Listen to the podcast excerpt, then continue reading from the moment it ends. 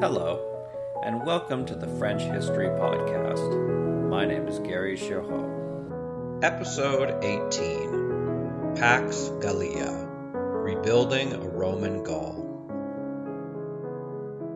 Before we begin, I want to make one quick correction. Unfortunately, my American accent hasn't done justice to the word Gallic, and I have unfortunately been pronouncing it Gaelic. Gaelic, of course, refers to modern Celtic languages such as Scots Gaelic, whereas Gallic would be a better pronunciation for those tribes that lived in France 2,000 years ago and before. I suppose I was so concerned about getting the complex names correct, like Convicto Litivus, Cassivellaunus, Vercingetorix, and others, that I didn't put enough effort into the little words, so my apologies. In our last episode, Gaul was in ruins after roughly a decade of brutal war. Gaul had suffered a massive Roman invasion, repeated German incursions and raids, and numerous intertribal civil wars.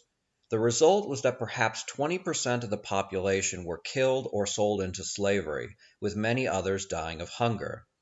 But in 50 BCE the war ended, as the tribes of Gaul surrendered their independence to Rome and the last of the major uprisings were quelled.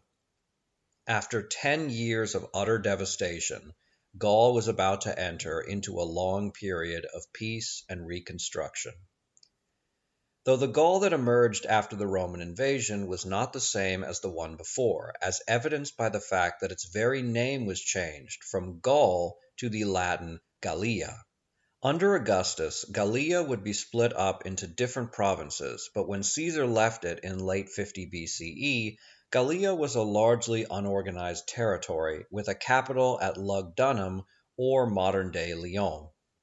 By the time Caesar left, most Roman forts and their soldiers were located in the east because they were more concerned about German invasion than another Gallic uprising. In 49 BCE, Julius Caesar famously crossed the Rubicon River in northern Italy and launched his civil war. The showdown with Pompey had finally come. But while Italy, Africa, Hispania, and the eastern provinces were caught up in a maelstrom of death, Gallia was spared. Gallia, after all, was firmly under Caesar's control, and Pompey never got the opportunity to contest power there, as his forces and Caesar's battled it out in Africa and the Near East. Gallia, after all, was firmly under Caesar's control, and Pompey never got the opportunity to contest power there. In fact, the only battle that took place in all of Gallia largely didn't involve Gauls. This was the siege of Massalia. As I mentioned in episode 8, a community of Anatolian Greeks settled in southern France and founded the city of Massalia, at modern day Marseille. From there they built a small but important empire, with colonies across southern Gaul. Many of these colonies were absorbed by Rome, as Massalia was a naval power, not a land power, and could not contest invasion by the Ligurian tribes or their Gallic cousins. But while the Massalian Empire fell apart, the city grew richer than ever under Rome's protection. So rich that it became highly conservative, and its ruling oligarchy aligned itself with Pompey, the Senate, and the Optimates against Julius Caesar and the Populares. Furthermore, Pompey sent a small army to the city, just to remind them where their loyalties lie. While Caesar marched west into Hispania, he left one of his generals with three legions to besiege the ancient city. The general blockaded the port, the Massalian navy was kept in the harbor, and attempts to break the blockade failed. Instead, a four month long siege took place, wherein Caesar's forces wore down the defenders until they eventually surrendered. In the ensuing treaty, Massalia lost all of its territories outside the city, and was granted a degree of autonomy, although it was now firmly under Roman control and would eventually adopt the Latin name Massilia. While the siege of Massalia was the only major battle fought in Gallia during Caesar's civil war, many Gauls did engage in the war as auxiliaries or under the newly created Legio Quinta Alaudae, the lark crested Fifth Legion. so named because the high crest on the soldiers' helmets made them look like larks. The fifth legion drew from Gallia Narbonensis and was a melting pot of Gauls, Ligurians, and Roman subjects. The fifth legion was the first Roman legion composed of provincial soldiers as opposed to Roman citizens and marked a major turning point in Roman military history. At this time Caesar paid the soldiers with his own resources, but after his victory in the civil war oh, spoilers, Caesar wins. After his victory, the legion was recognized by the Roman Senate and incorporated into the army. The fifth legion was raised to fight Vercingetorix in the Gallic Wars and stayed in Gaul until 49 BCE when it was moved to Spain. This new legion got around quite a bit and fought in Greece at the battle of Pharsalus in August 48 against Pompey's soldiers. It then fought in northern Africa at the battle of Uzita in 47 and again in 46 at the battle of Thapsus. It was at Thapsus that the Fifth Legion became famous when it withstood a charge of war elephants by Juba I, king of Numidia. Caesar rewarded them with an emblem of a war elephant, and it became their standard ever since. The Fifth Legion then joined Caesar at the battle of Munda in 45, the last major battle of the war, which saw Caesar triumph over his rivals, paving the way for his return to Rome. Upon his return Caesar prepared to declare himself dictator for life. But that was not meant to be, as a conspiracy of senators assassinated Caesar. For a brief moment it appeared as if the Senate would retake control of the Roman world, as Caesar's leading general Mark Antony and the pro Caesar factions were scattered and in disarray. But then Caesar's funeral took place. While Caesar was hated by the Senate, he was beloved by the Roman people. Mark Antony seized the opportunity and delivered a eulogy for Caesar and condemned his assassins, turning popular support against the Senate. It is at this point that a new character enters our stage, one that will radically reshape world history. Gaius Octavius Thurinus, known as Octavian before his ascension to power and Augustus after he became the first Roman emperor. Octavian was Caesar's grandnephew and a personal favorite of the Roman general. Because Caesar had no living children, he declared Octavian his heir. When word of Caesar's assassination reached Octavian, his friends advised that he go into hiding. But Octavian was both daring and a political genius, perhaps one of the greatest political minds in all of human history. Rather than fleeing to Macedonia, Octavian sailed from Illyria to Rome. Upon arriving, Octavian learned that Caesar had made him his heir, meaning Octavian should have inherited the greatest fortune in all the Roman world. I say should have because for a while Mark Antony tied up the funds in order to hamstring the young man. But while Octavian struggled to acquire his fortune, he did claim something else godhood. Despite objections from Mark Antony, the people of Rome demanded that Caesar be declared a god, and afterward Octavian took full advantage of this, claiming that he was the descendant and heir of a god, and therefore divine himself. Octavian, like Caesar, was a brilliant propagandist, and what better way to get people on your side than to tell them you are literally a living god? Furthermore, Octavian was able to get the continued support of the Senate and the ruling elite on his side through clever political maneuvering. In 43 BCE, Mark Antony demanded that Cisalpine Gaul be given to him. This alarmed the Senate, who worried that Mark Antony was growing too bold. Additionally, if Mark Antony controlled the passes leading into Gallia proper, he could claim a massive Roman province, loyal to Caesar, and raise even more troops. Octavian wisely asked the Senate for permission to use his private armies to quell Mark Antony's rebellion, to which they readily agreed. Antony was humiliated, Octavian came off as a defender of peace and the old Roman order, and Gallia was spared from war. While Mark Antony became increasingly unpopular, he was not done for. Furthermore, Octavian was a cold pragmatist. As soon as Antony's rebellion ended, the two united and launched a war against Caesar's assassins. In this civil war the Fifth Legion again served and helped deliver a victory for the pro Caesar faction. After the war, Octavian, Mark Antony, and Marcus Lepidus, a former ally of Caesar, formally inaugurated a political union known to history as the Second Triumvirate. Unlike the first, which was an informal understanding between the three leading figures in Rome, the Second Triumvirate was a legally binding union, which gave Africa to Lepidus, Eastern Europe and the Near East to Mark Antony, Western Europe to Octavian, and meanwhile Italy was supposedly ruled between the three and the Senate, though Octavian controlled it from behind the scenes. But despite the formation of this political union, all of the actors knew that it was not intended to last. The first of the three to fall was Marcus Lepidus. Much like Crassus before him, Lepidus knew he was the third wheel and wanted to acquire power and glory for himself. From 44 to 36, Sextus Pompey, son of the late Gnaeus Pompey, led a pirate based insurrection at Sicily. Lepidus was ordered by the Senate, which was firmly under Octavian's control, to quell the rebellion. After finally doing so, Lepidus demanded that he be given Sicily to rule.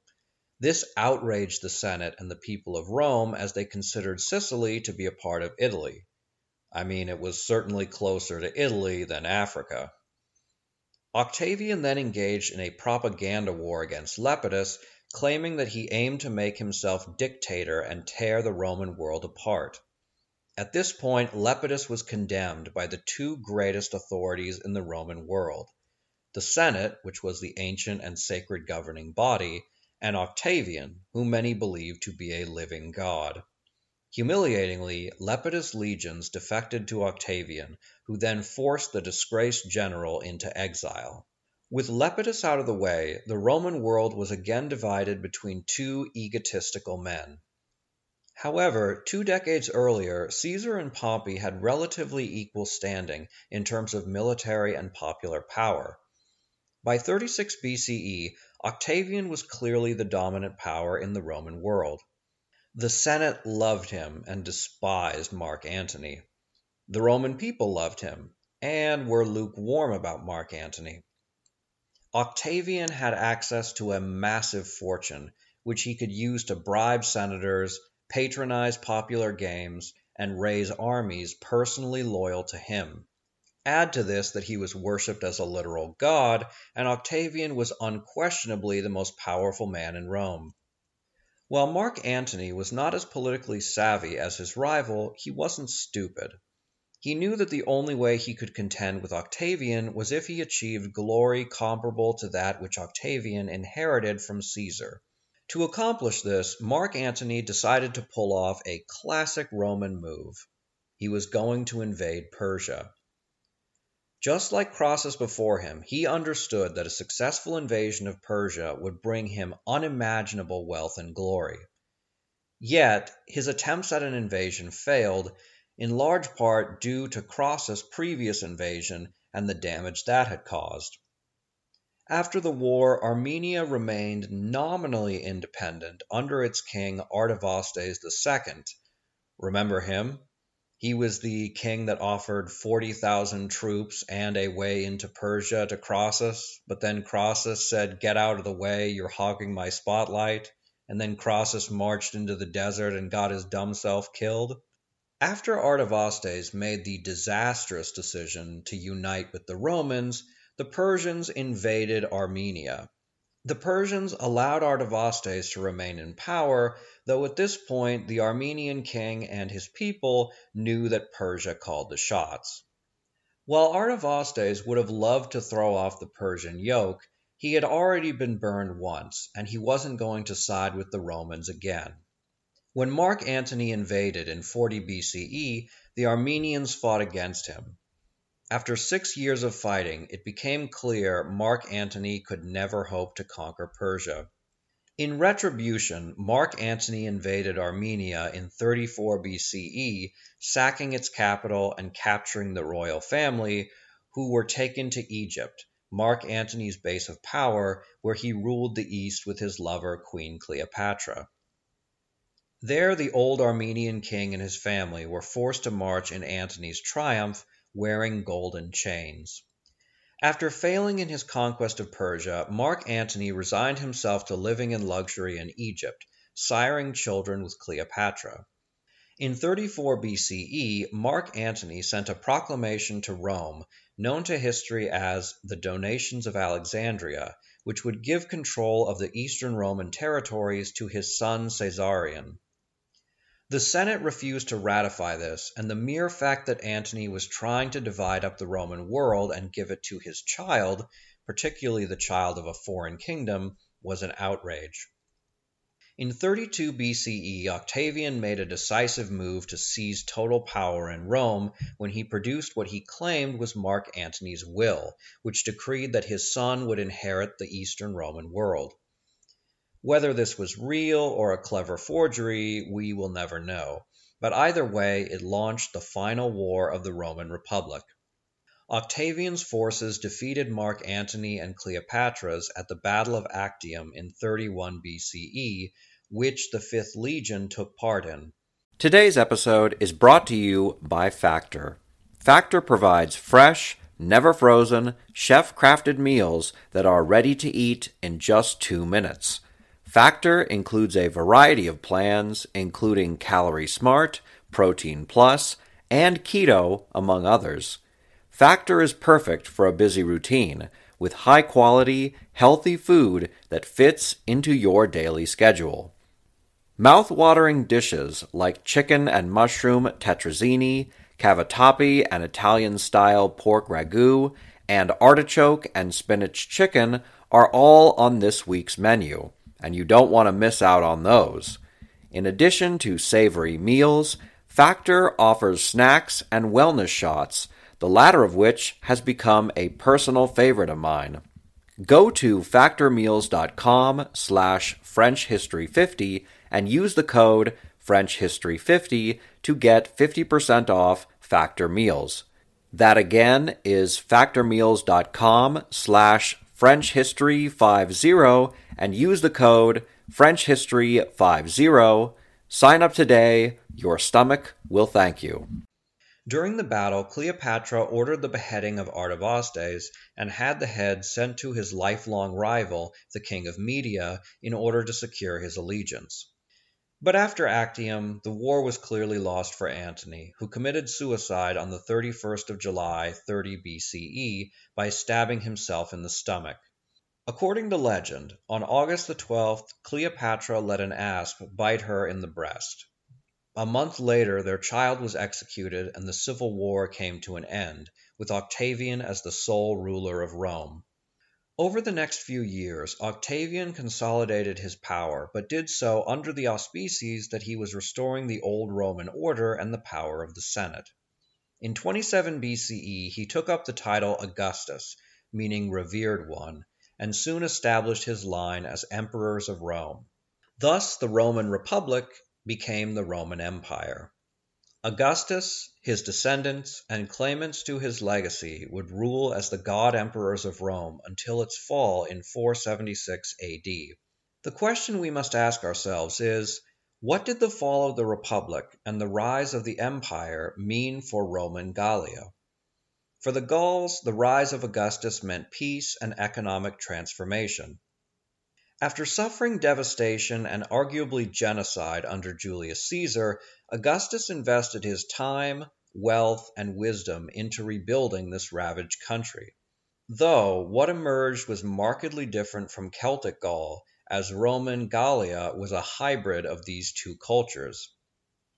There's no way I can cover all of the incredible transformations Gallia underwent in one episode, so for this one I'm going to talk about the early phase of Roman city building, with future episodes covering politics, culture, religion, the military, and the economy as Augustus completely reshapes Gallia. Romanization was a steady, multifaceted process that revolved around building fixed spaces. In order, this was the fort, the city, and the villa. First, Rome would conquer an area and establish military bases in strategic locations.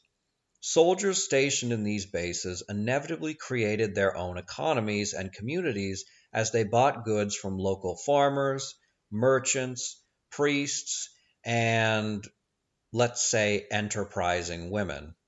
Next came the Roman city, many of which were built around Roman forts. Moreover, the Roman city adopted much of the fort's physical layout, as Roman cities had a grid based system as opposed to growing organically as most villages did. Furthermore, the early inhabitants of the new Roman cities were veterans who, upon being discharged from service, were granted land in conquered territory. In this process, many locals were often pushed off of their land. While this devastated the evicted farmers, very few would actually try to retake their land from these veteran soldiers. The Roman city served as a node by which conquered territories were remade. Roman cities contained tens of thousands of people, an incredible figure given that 90% of the world's population lived in small villages of a few hundred people at most. Indigenous peoples were naturally drawn into these cities' orbit as they delivered food and goods to the cities while purchasing Roman imports, namely artisanal products and exotic imports like wine, ivory, spices, metals, Chinese silk, and other goods that couldn't be acquired locally. Locals who entered the cities had to learn to speak basic Latin while Roman city dwellers learned the local languages, and from this mixing hybrid languages emerged. Indigenous peoples often came to cities to worship at Roman temples, either because they adopted the Roman gods or they believed that the god worshipped at a temple was a mutual god they shared, or they came to visit shrines dedicated to their deities, since the Romans often adopted local gods into their pantheon. And of course, people often visited the cities for cultural events held at the amphitheaters and arenas. In this way, cities reshaped the regions around them, bringing conquered peoples into the Roman orbit and into their own cultural lifestyle. Augustus organized the construction or growth of numerous new cities, five of which shaped the landscape of Gallia and France for the next 2,000 years.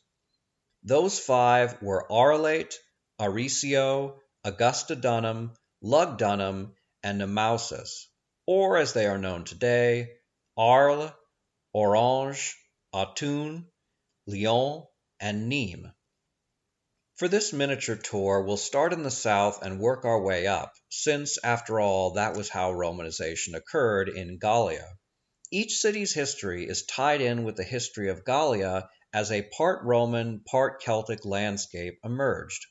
Our first great Roman city is Arelate, today known as Arles, though the ancient city was closer to the sea. Arelate was originally a Ligurian town which the Romans conquered in 123 BCE. For nearly a century, Arelate was a minor town that was overshadowed by Massalia. Following the siege of Massalia, Rome seized its outlying territories, giving Arelate more room to expand. When Augustus came to power he heavily invested in it as he wanted a Roman city to supplant the semi autonomous Massalia. In 28 BCE he resettled veterans from the Sixth Legion, which had its base there, and is why the city's proper name was Colonia Iulia Paterna Arelatensium Sextanorum, the ancestral Julian colony of Arles of the soldiers of the Sixth but try putting that on a welcome sign. Arelate rapidly became a city of considerable importance in the province of Gallia Narbonensis.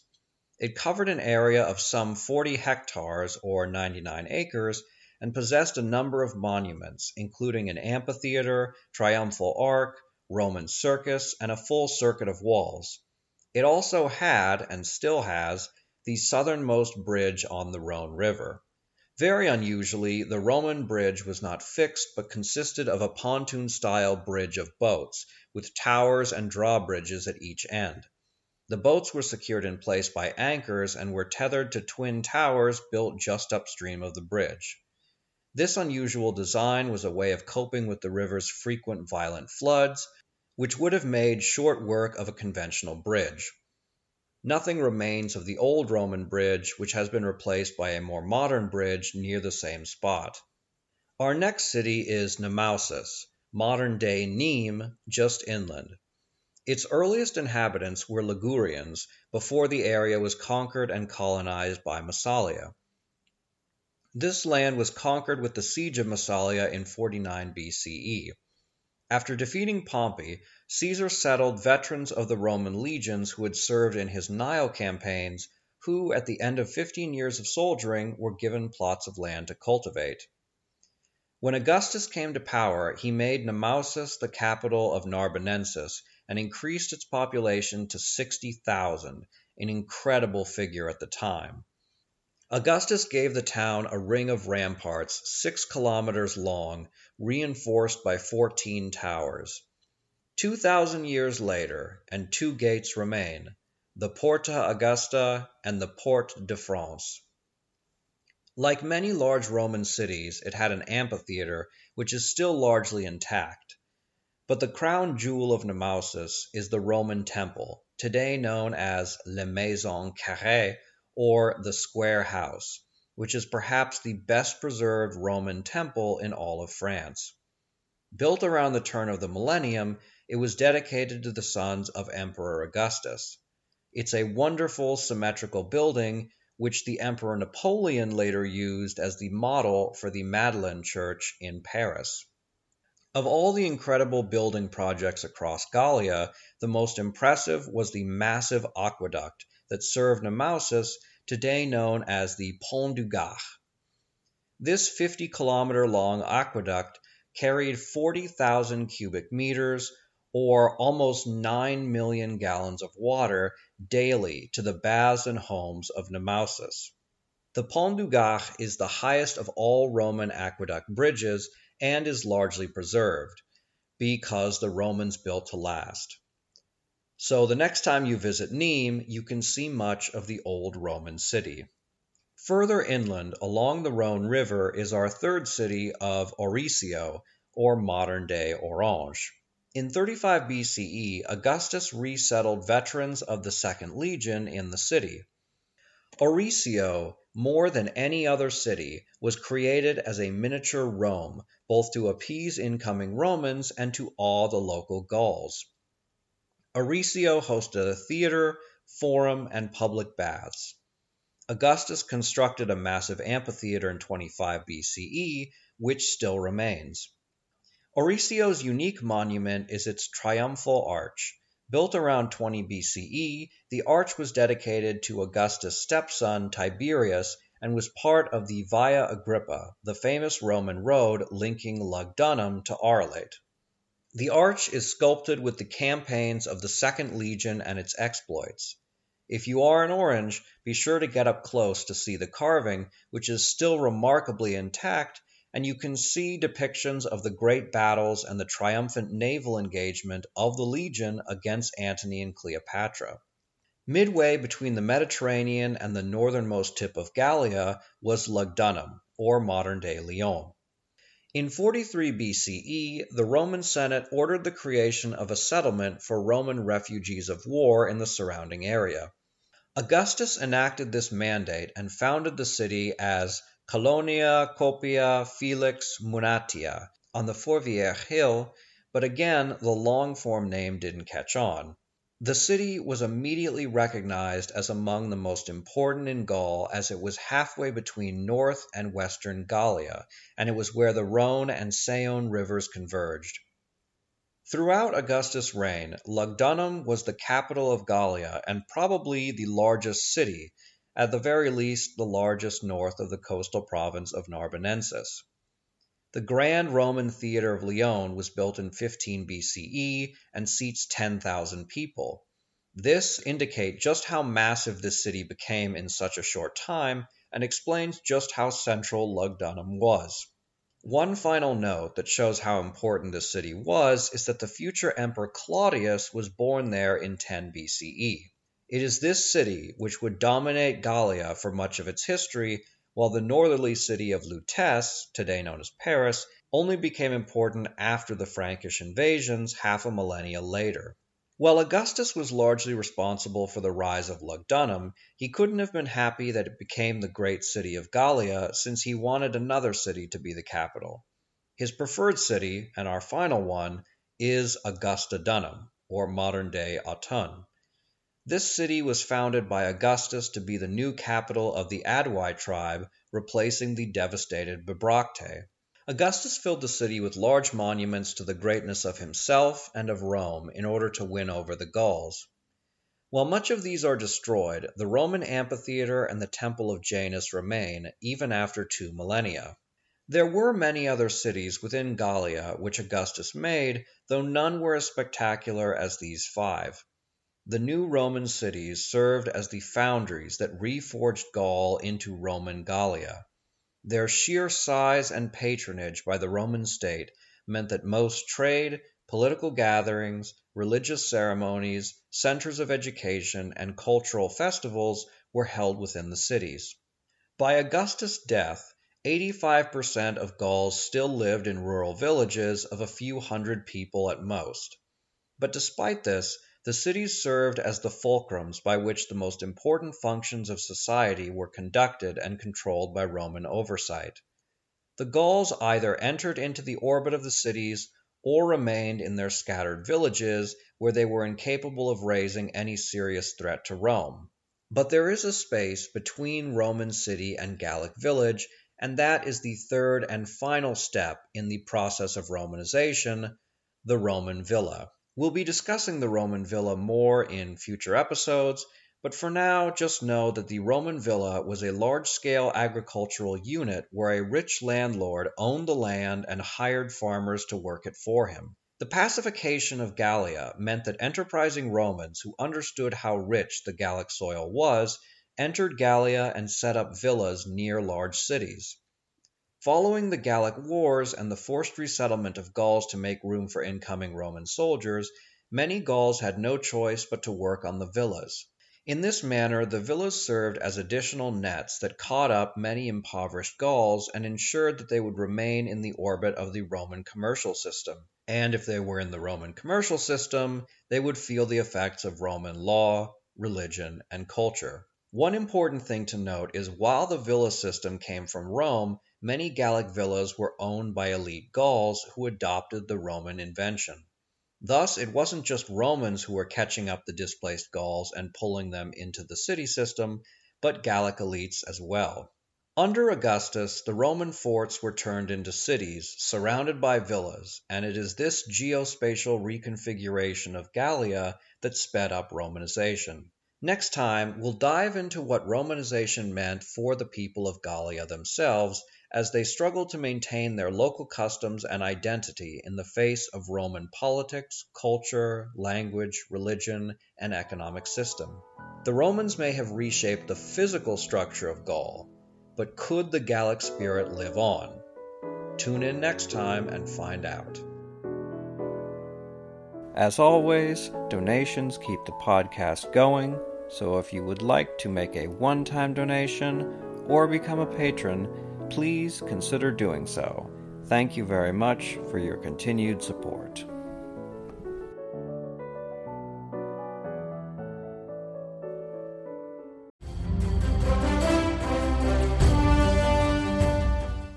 This is Peter. And this is Tom. We want to tell you guys a little bit about our podcast. Tom and I met in college, became best friends, and then teachers almost 20 years ago. Sometimes school just does not allow us to elaborate on the topics that we find interesting, like the real shark attacks that inspired the movie Jaws, or the real historical context to Indiana Jones artifacts. Where does cereal come from? Or are zombies real? Does Ben Franklin really deserve to be on a $100 bill? On our podcast, just like in our class, there are no stupid questions. Just two friends having a lighthearted conversation about history, pop culture, and the context of current events. Listen to History Teachers Talking Podcast from Evergreen Network, anywhere you get your podcasts.